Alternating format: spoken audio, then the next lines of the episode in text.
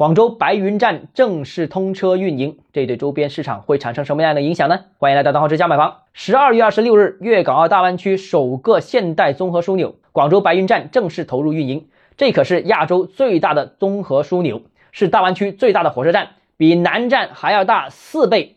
它的落成意义重大，进一步提升了广州在全国交通枢纽的地位，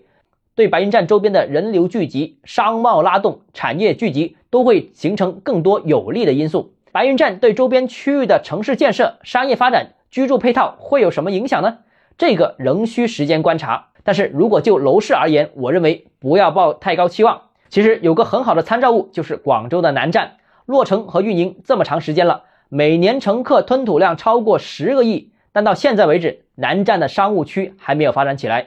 也没有看见南站的商业氛围起来，也没有看见南站居住需求出现明显的提升，更没有看见南站板块的房价起来了，哪怕在楼市非常火爆的时候也没有看见。究其原因主要有2点，第一个是南站距离广州主城区比较远，主城区的资源比较难辐射到这个区域，一个新区靠自己单打独斗要形成气候需要很长很长的时间。第二，南站板块的规划虽然高大上，但是政府的实际投入资源并不多，过去10几年时间里面，就一些开发商自己捣鼓，形成不了气候，产业上定位也不清晰，没有什么竞争力和吸引力，商业上旅客来了就走，基本没有消费的冲动，没有在这里停留的冲动，居住上配套跟进也很缓慢，医疗教育都缺乏，甚至吃饭的地方都找不到。和南站相比，白云站相对没有这么偏，旁边有白云新城，到市区也近很多，这是优势。但是在规划上，周边根本没有什么亮点，